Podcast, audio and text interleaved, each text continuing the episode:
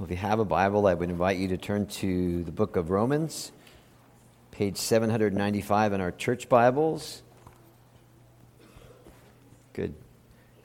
And in just a moment or two, we're going to begin reading from Romans through the first 10 verses.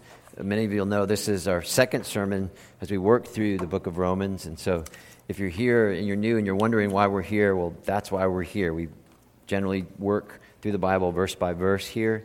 And so this morning, we are going to look at the few verses in the opening part of Romans.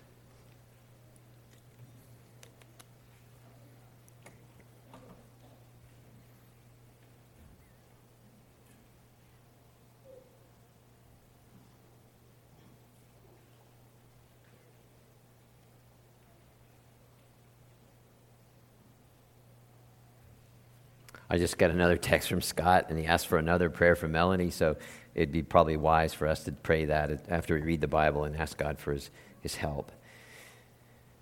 Verse 1, chapter 1 Paul, a servant of Christ Jesus, called to be an apostle and set apart for the gospel of God. The gospel he promised beforehand through his prophets in the Holy Scriptures regarding his son, who, as to his human nature, was a descendant of David, and who, through the Spirit of holiness, was declared with power to be the Son of God by his resurrection from the dead, Jesus Christ our Lord. Through him and for his name's sake, we receive grace and apostleship to call people from among all the Gentiles to the obedience that comes from faith. And you, all, you who you also are among those who are called to belong to Jesus Christ, to all in Rome who are loved by God and called to be saints. Grace and peace to you from God our Father and from the Lord Jesus Christ. Amen. Let's, let's pray. Father, we, we need that grace and peace now. And so as we pray again for Melanie, we pray that she'll be able to have her surgery on Thursday and the infection will be removed, and all the things that will be taking place for that surgery to take place the, the pre ops and the post ops and all that stuff. We ask for your tender mercy on a lovely lady, Melanie. And we're just going to cast ourselves on your mercy on her behalf. And now, God, what we need from you so desperately is for you to give us grace to hear your voice and to see you alter our lives as your Son is preached by the power of the Holy Spirit. We are your people. We are in your place. We are under your rule. We are under your blessing, and, and we and I, we desperately need that blessing now. And so, for the honor of Christ's name, we pray and plead with you, God, that you would give it. Amen. Well, all of human history is bound up with God's commitment to rescue people from sin's penalty, from sin's power, and one day, thank God, sin's presence through the work of Jesus Christ on the cross. I mean, that is it. That is Bible. That, that is, to me, it's stunning. So please do not simply view God as useful. So God takes away stuff, uh, fear, worry, disease, and He gives stuff, money, peace, and nice things. God is not useful. God is beautiful. And forgiveness and a relationship with Him are two of the best expressions of His gospel. So, again, all of human history is bound up. It's the story of time with God's commitment to rescue people from sin's penalty, sin's power, and one day sin's presence through the work of Jesus Christ on the cross. And when I hear that, when I hear myself say that, personally, I want to say, why me? I mean, to have a good and gracious God who is working in history to that end on my behalf, even though I am still a mountain of sin, that is stunning. So when Paul begins his letter, after by writes his initial introduction of himself in verse 1, he takes us down a line. Actually, the Holy Spirit, the, the, the, divine author, the one who carried Paul through his writing, he takes us down a line to capture our minds with the historical reality of God's loving commitment to rescue people from sin and death through the work of Jesus Christ on the cross. That is, if your Bible is open, and I sure hope it is, verse 1b, that is the gospel of God. It is beautiful, it is good news, and it is love. So the other day I was at the YMCA, and there was a fellow there, and he was really, really happy. And I was overhearing this conversation, so let me apologize right off the bat, but I just couldn't help it. It was really loud. And he was really happy because he just found out that this girl who works out there also, he just found out that she likes him. And you should have seen the guy. He was so happy. His little muscles were bouncing all around. And it was great. It's nice to see people in love. I mean, I was genuinely happy for him. Why was I happy for him? Well, better yet, why was he so happy? He just heard some good news, right? He just heard some good news. So, in a world where bad news is the bent, either through private conversations or public assertions or a roundtable discussion, you know, with a, and forgive me, with a few grumpy men and women at Caribou, Paul counters that by peppering us with this good news. And the way he starts, at least on the surface, if you're looking at your Bibles, we might be like around verse 2. Okay, what's, what is the point of all that? The, these opening verses, they kind of seem like high street stuff. You know, we're just simple people trying to make our way through the universe. So here's one My spouse never helps me with laundry. Can you preach about that? That seems useful. But that line of thought would not be helpful for a number of reasons. For example, if someone asked you, Who is Jesus Christ? Would you answer like Paul answered in verse 3b, the son of David or the descendant of David? Probably not. But Paul does. And it's a good answer. Why is it a good answer? Because it sets Jesus in history. It sets Jesus in real time. So Jesus, you know, just didn't drop out of the sky as a 30 year old man with a King James Version Bible in his hand. And Jesus wasn't, you know, formalized ionic energy which was shaped into his body by the invisible hand of God. No, Jesus, although he was from all eternity, was flesh and blood born into time, into this world, and he was predicted before his birth. In other words, if you think about it, Jesus Jesus has a backstory, okay? And backstories typically have two main roles to fulfill. The first is to give us really important information about the main character. So here it is, here is Jesus. And the second is to help give a fully realized picture of a person who existed in an actual historical world. So the backstory has data on Jesus' history, prehistory, revealing what was said about him, who he is, why he acts the way he acts, why he does what he does, and how he, why he thinks like he thinks. And the backstory also reveals family ties and world events such as wars that affect the story. It affects his story, and it gives historical data to check.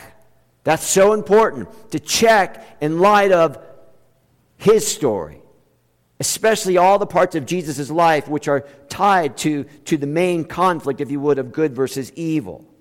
All of which serves to make the truthfulness of the story stick.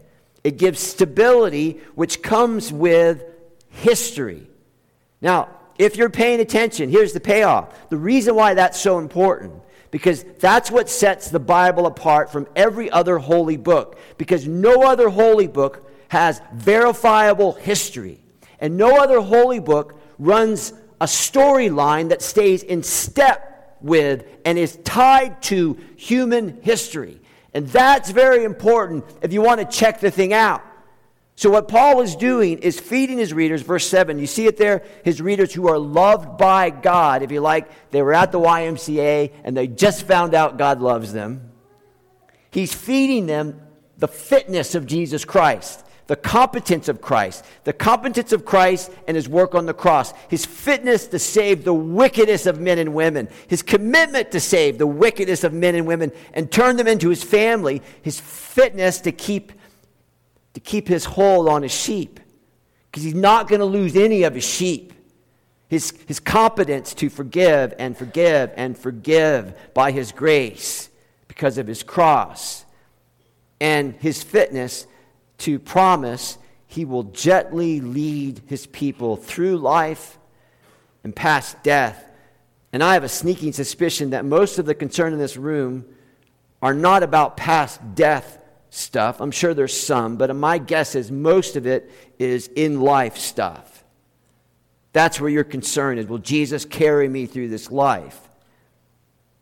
And it can be too much for some of us, and it can ruin things. And Jesus knows that. And Jesus promises his care, and he promises us that he will sanctify that concern.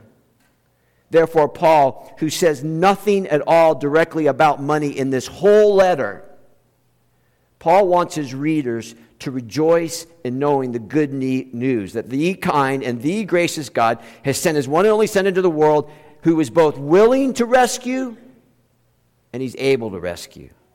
And he has a human history. Verse 3, do you see it there? Human history to fortify his truth, and he has divinity. Verse 4, to accomplish his task. Now, to me, that is very, very telling because it tells me that Paul knows our faith in Christ as Christians is not built by, if you would, preaching introspectively. In other words, he's not going to build faith by continually challenging people whether they have faith or not. So you walk into the room, and my big job is say, Are you a Christian or not? And Paul also knows that our faith is not by, by preaching moralistically, which has the exact opposite effect when you, when you focus uh, the attention on the self rather than on Jesus Christ, it ruins things. And he knows our faith is not built by telling us, you know, all things which are wrong with the culture. And he talks about the human heart, sure. But he doesn't take those easy pot shots about what is wrong with our culture, our world, a world which, by the way, God said he loves. So if someone asked me what is wrong in the world, I'd do my G.K. Chesterton thing. Remember, G.K. Chesterton was asked by the London Times newspaper, What is wrong with the world? Remember how he said it? What is wrong with the world? Me. Signed G.K. Chesterton. So Christian faith, faith is Paul's aim here because he's writing to Christians. Christian faith is built by the meticulous and careful exposition of a person. And that person is Jesus Christ. His character, his work, his history. Right? So remember, we said this a few weeks ago. When you fall in love with somebody, what do you say to them? You say, Tell me everything about you. And just keep telling me everything about you, because I know there's more. So, do you remember this story? Remember uh, Robert Dabney, who wrote a letter to his friend Clement Vaughan? Dad, Dabney was dying. And he was a Christian, but death was scaring the dickens out of him. And so, so Dabney wrote to Vaughan and to tell him of his fears and to just get some help.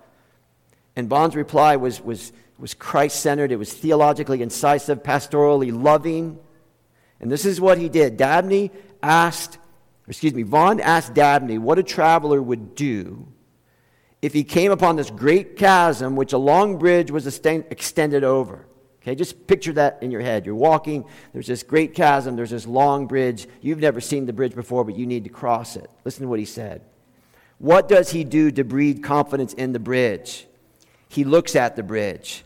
He gets down to examine it. He doesn't stand at the bridgehead and turn his thoughts curiously in on his own mind to see if he has confidence in the bridge. If his examination of the bridge gives him a certain amount of confidence and that he wants more, how does his faith in the safety of the bridge grow? Why, in the same way, he still continues to examine the bridge. Listen to this sentence. Now, my dear old man, you just think of what you are allowed to trust in. Isn't that beautiful? You just think what you are allowed to trust in. Think of the Master's power. Think of his love. Think how he is interested in the soul that searches for him and will not stop until he finds him. Think of what he has done, his work. That blood of his is mightier than all the sins of all the sinners who've ever lived. Don't you think it will master your fears? Dear friend, I have done to you just what I would want you to do for me if I were lying in your place for we're all in the same need. May God give you grace not to lay too much stress on your faith, but to grasp the great ground and confidence Christ and all his work and all his personal fitness to be a sinner's refuge. Faith is only an eye to see him. And then he ends I've been praying for you that God would quiet your pains and enable you to see the gladness of the gospel at every step. Goodbye. God be with you. And then he ends the title of our sermon Think of the Bridge. I, I, read that letter Thursday afternoon, and the first thing I said to myself, thank God that the ground is level at the foot of the cross for all of us. We all need to continuously think of the bridge, the Lord Jesus Christ. And aren't you glad that Vaughan's reply was, that you know what, man? Here's four steps to have more faith in Jesus Christ. Or how about this one? Dabney, you are such a weak sinner. Man up and cross the bridge. God helps those who help themselves. Or how about this one? Dabney, your sins are so great that as, you, as soon as you step on the bridge, the thing's going to collapse. And if it doesn't collapse when you get on the bridge, because of your kids, it's going to collapse. Somebody's going to pay for your sins, Dabney.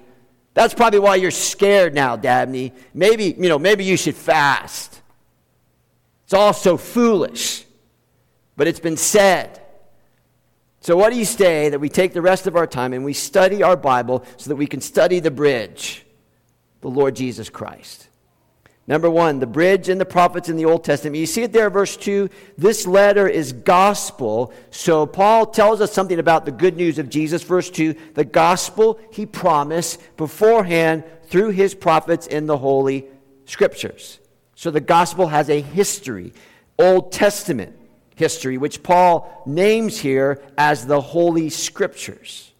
That's important. So, as you look at the Bible, many of you know this, there's at least like almost 332 prophecies in the Old Testament, just in one section in the Old Testament, which refer to the Messiah, pointing to Jesus Christ. Most of them were fulfilled at his first coming.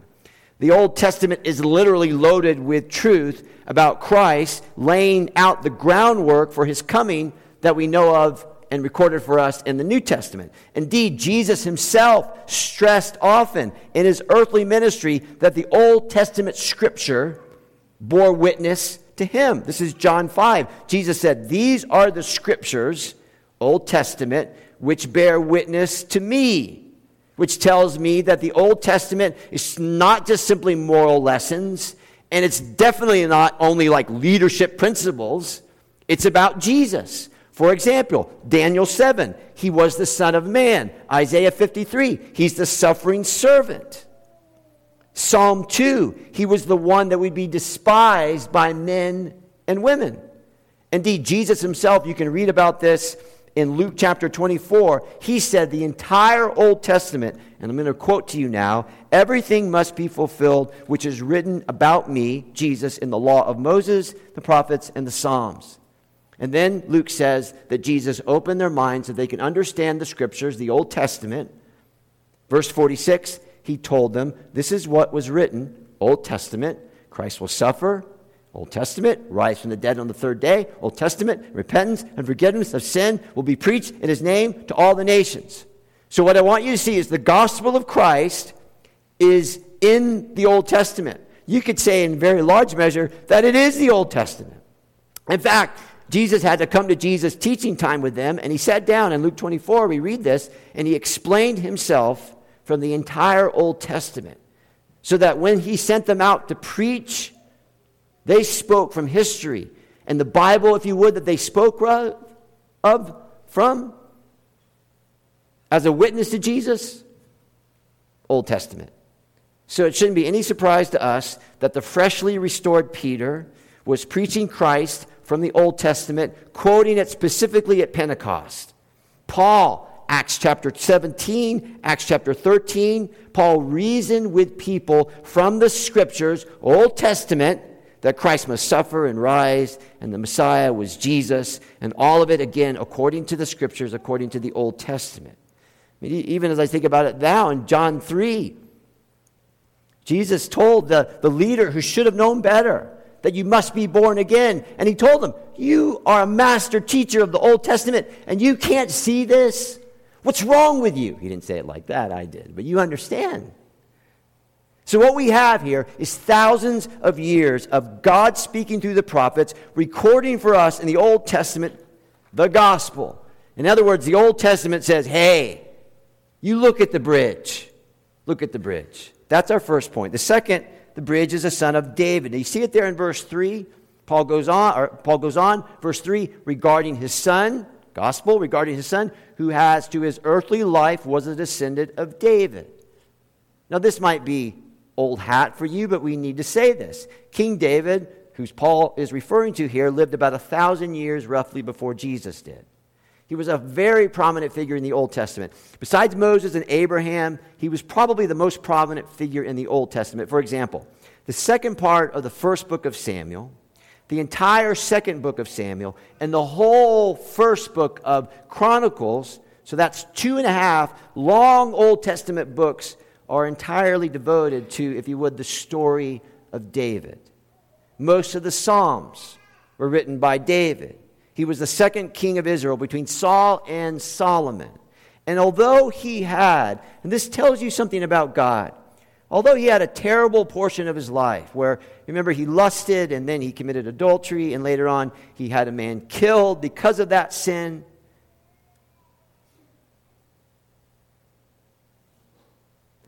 God still, and this is incredible, God called David, you know this, a man after his own heart.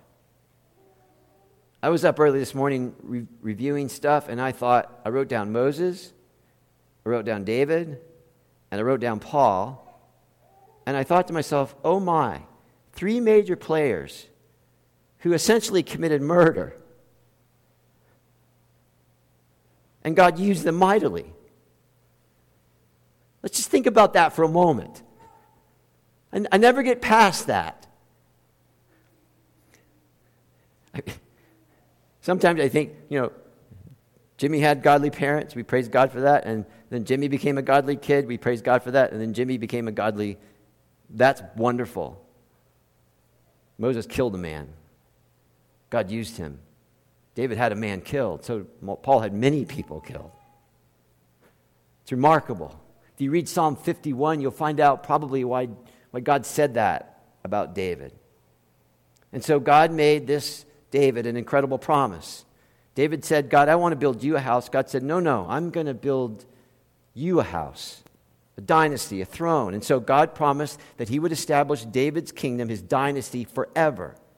And Israel never forgot that promise. In fact, they gave it a name. They called it God's everlasting covenant with David.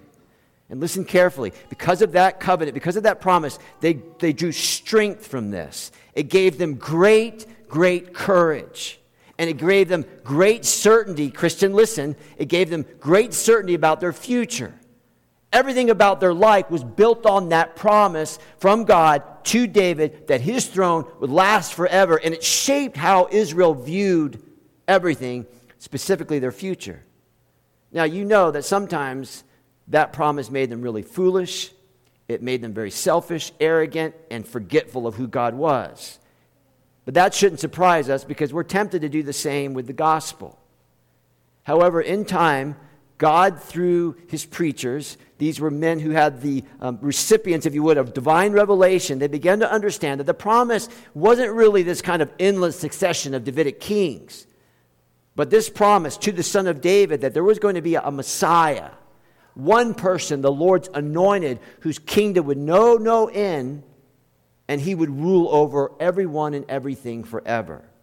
So it's not Christmas yet, but this scripture is very, very telling. Isaiah chapter 9, listen to what it says For to us a child is born, to us a son is given, and the government will be on his shoulders, and he will be called Wonderful Counselor, Mighty God, Everlasting Father, Prince of Peace. Of the greatness of his government and peace, there will be no end. He will reign on David's throne and over his kingdom, establishing and upholding it with justice and righteousness from that time on and forever. So the bridge is the son of David. And just to add one more piece, the opening chapter of Luke's gospel, five times in the first chapter, you see the phrase referring to Jesus, the son of David, the son of David, the son of David, the son of David. You see, that's the good news. God becomes a man, and that man is fully human, fully a son from the line of David who can sympathize with men and women now, who can bear the sin of men and women, who can be the substitute for men and women, who can take the punishment of God for men and women. And you know, it, you don't have to be paying too much attention to culture. That, if, that right now in our culture, if someone blows it, by and large, our culture, by and large, is, is condemning, unforgiving, and they want someone to pay. Now, I'm not taking a pot shot, that's a reality. So, 10 or 15 years ago, the cultural climate was truth is relative to you. So, you do your truth over there, and, and I'll do my truth over there. But that's not now. The inevitable happened. We found out that our world is much smaller. And now our truths overlap each other, and most people just can't walk away. And by nature, we are hostile, we are condemning, we are unforgiving. And we either isolate people or we want to punish those people who disagree or think we're wrong. And the world needs to know forgiveness. I mean, that is so fair. It needs to know forgiveness in order that it can forgive. So thank God for Jesus who sympathized with our weakness. It's beautiful. That's out of Hebrews. He sympathizes with our weakness, He swallows up our sin as a man, son of David. So he, he, he's the right man then. He has the right to rule and reign, and he's the only one that can restore the kingdom of God, if you would, and redeem the creation which began. How did that all happen? It began with him taking our punishment on the cross that we might have forgiveness that we might know forgiveness and that we might be able to extend meaningful forgiveness to others. That's our bridge. What a bridge. Now, before we leave these two points, the bridge and the prophets in the Old Testament, the bridge, the Son of David, what I want you to see, and this is really important, is that Jesus was in direct harmony, if you would, or continuity with history. Old Testament history, and specifically Davidic history, that was written thousands and thousands of years before he steps onto the stage of human history. And continuity is important for human beings. Loved ones, so many people are rootless. They have no sense of history, nothing that they can identify with, that they can draw strength from in history, the way God designed us to be as humans. So you see, history provides comfort because it reminds us that we're not alone. Now, this is important. Billions of people have done this life before. Billions of people have lived through all the things that we are living through before. So I've always hated it when public figures would go, you know, this is our last chance. If we don't do it now, it'll never get done. I'm like, really? Like, how do you know that? And by the way, I'm not so good with threats. And that sounds like a threat. It sounds like a person who needs to know about the bridge. That's why this history is so important. History can give us concrete spiritual experiences. So the Jewish philosopher Abraham Kaplan, he calculated, listen to this, 60% of, of Judaism's 613 commandments involve physical ritual that's rooted in history. So, lighting candles, uh, um, ritual baths, the, these are like deeds done that speak something, a way of expressing um, things that are, if you would, too deep for words. You mean like communion? What do we do when we take communion? Well, part of what we're doing is we're retelling the history. Look what Jesus has done for you at the cross. And so to live in history makes us pause I mean, I know this. Many wise people I've read about, they self consciously, they divide their life into chapters. And they focus on the big questions that each part of their life is asking them. And so they want to understand their life, what it means, not just for the immediate moment, but what it means in light of what they leave behind and what it means for those in the future. That's Jesus Christ.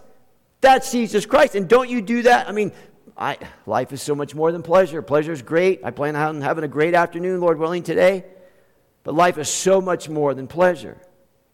So if you want stability in our existence as Christians, it has to be rooted in Christ. And so, what Paul does is he takes Christ, if you would, and he, he plunges us deep into the rock of his certainty, and he begins in human history. He begins in human history. So, so that's important to me. In other words, when Satan tempts me to despair, reminds me of the guilt within, much of which is true. I don't tell him, hey, you know what, Satan, back off. I spent two and a half days at the fair booth. I don't tell him that. What I tell him is what Jesus did in history. And when I tell him what Jesus did in history, he knows he has to back off. Because Jesus has always been my only hope in life and death. And whenever I feel afraid after I whistle a happy tune, I lock myself into gospel truth I lock myself into Jesus, and if you forgive me, Jesus is just all right with me. He's enough. He's enough. From the beginning of time to the end of time, this is our God. Takes us to our third point quickly. You see it there, the bridge as the Son of God, verse 4, and who through the Spirit of holiness was appointed the Son of God in the power by his resurrection from the dead, Jesus Christ our Lord. So, yes, Jesus is God's Son. He's one with the Father, one with the Spirit. The Trinity is one, yet what? Distinctively three. And so, what Paul wants us to see here is that the whole Trinity is working for our salvation. The Son took on the voluntary submission part. The Father, only through the power of the Spirit, raised the Son through the, to the, from the dead. Excuse me. And it was the agency of the Holy Spirit, empowered in Jesus in his voluntary submission. So the Spirit of God was doing the work of God in Jesus. That's why John tells us Jesus was filled to overflowing with the Spirit. And that shows us that Jesus was so submissive. That's Philippians 2. Jesus sets aside things. How much did Jesus set aside? Because it's hard for humans to let go of power. We want our power, we want our rights. If we lose them, if we lose our voice, we tend to go ballistic. Jesus sets aside everything except only what was needed to take our punishment and die our death. What a bridge. I'm going to say that again. Jesus set aside everything except only what was needed to take our punishment and to die our death. And it was the Holy Spirit, the Spirit of power, verse 4, that, if you would, brought that resurrection. So, why is that important?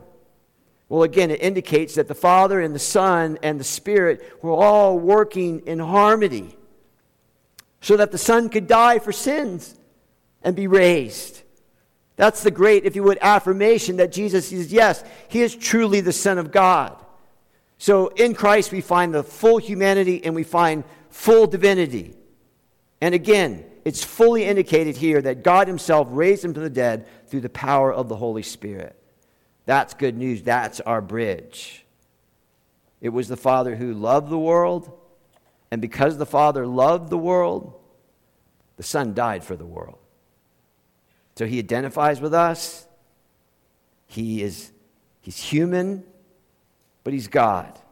He suffers. He understands the role of human life. He understands temptation. That's why he sympathizes with us. That's probably why we're not very sympathetic at times when people go south, because we don't understand fully what it means to take on the full brunt of temptation. But Jesus did. And so, what Paul is saying is in the resurrection of Jesus Christ, that is the turning point in the power of the Holy Spirit, which once made known, okay, once the world knows that Jesus is alive, it either sets the world on edge, or forgive me, it sends the world to dancing. That's it. Either, either you're on edge or you're dancing. And the final bridge, verse 4, pretty simple, isn't it? You see that there? Paul tells that through Christ, he received grace and apostleship to call people to the gospel, to obedience through faith. What is that? Well, that is the only obedience which God accepts. The only obedience which God accepts is the obedience of Jesus Christ. I hope you know that. That does not negate our call to obey. But our call to obey is just not the gospel. So Satan loves to take what is beautiful and ruin it. God loves to take what is, what is ruined and make it beautiful. And by grace, Satan would ruin the gospel with all kinds of versions of the gospel And he tends, if you would, to make it about morality. But Paul says here very clearly obedience through faith. What does that mean? Well, it's the message of the letter.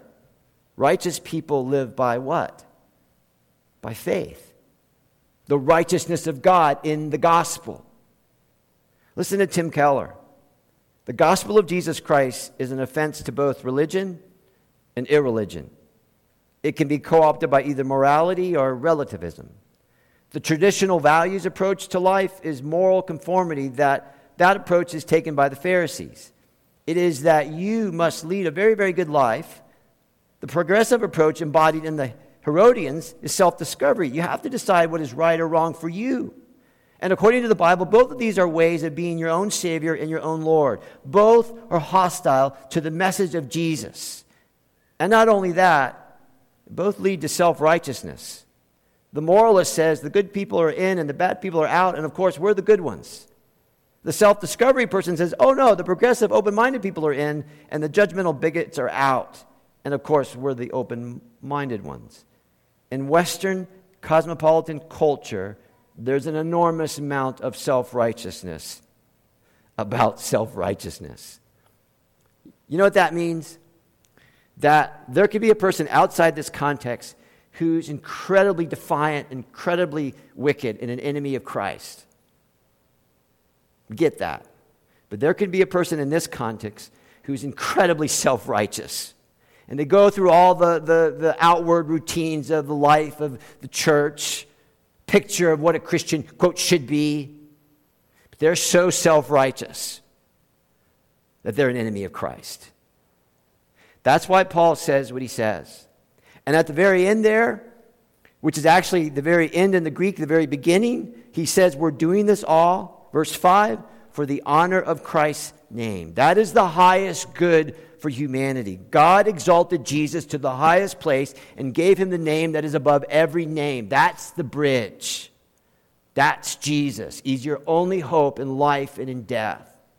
So the bridge is the Old Testament, it's history, it's prophecy, it's theology. The bridge is the Son of David uh, in time. The, the bridge is the Son of God, divinity before time. The bridge is the honor of Christ's name. That's what we were made for. That's what we were made for. Now, I would like to end in a happy way, okay? So, most of you know that I love music. And all through this week, I had to get James Brown's voice out of my head. Because if you know anything about James Brown, when he sings his song, he's always saying, Take it to the bridge, take it to the bridge. And, and so that was in my head, take it to the bridge. And I was like, I'm going to take it to Jesus, James. So just back off for a second. I'm going to take it to Jesus.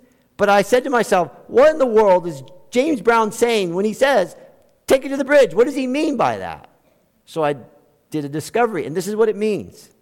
It means you, when he says to his f- friends on stage, take it to the bridge, what he's telling them to do is like, guys, take it back to the original verse and take it back to the best point or the high point of the song. You with me?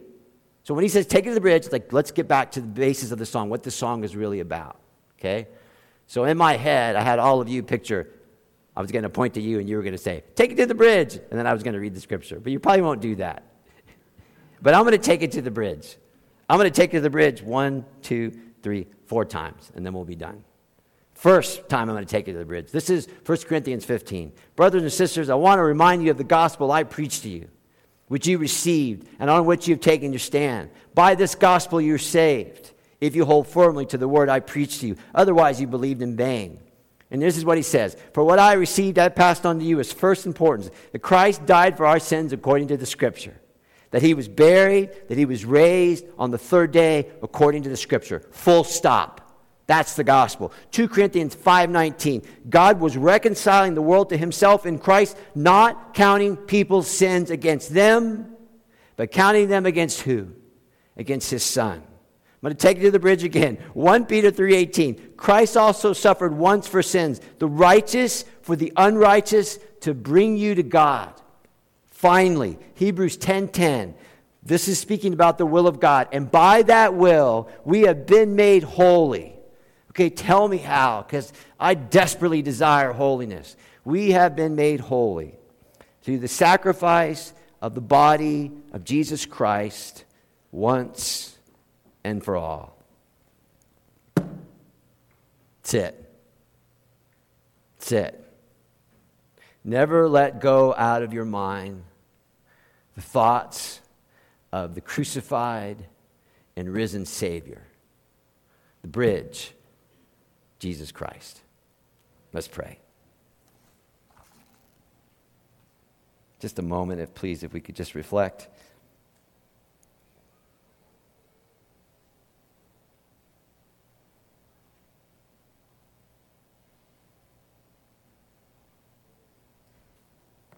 Father, a lot of times when, when people leave this earth, or getting ready to leave this earth, they, they always say things like, um, No one will ever say that they wish they would have worked more. They would say, I wish I would have been with my kids more, or my wife more, or husband. And we understand that. And the reason why I say that is I think when we leave this earth, we are going to say, I wish I would have not underestimated your goodness and your kindness and your tenderness to us. And I wish I would have not underestimated how forgiving you are through Jesus Christ and how powerful the gospel is and how, how I need it. And there are hundreds and thousands of people in our context that need it as well. My guess is we'll be able to say that and we'll be right. There's never enough people to tell, there's never enough that we can do. And so we thank you that we have to be saved by a good and gracious God. And so we, we thank you for that. We thank you for the gospel, and oh, we need to know the depth of it. And we pray that in Christ's name we will know the depth of it as we move through these opening verses and chapters of Romans. Now to God the Father and our Lord Jesus Christ, who gave himself for our sins, that he might deliver us from this present evil world, be glory forever and ever, world without end. Amen. God bless you. You're dismissed. I'm going to be up here if you have any questions.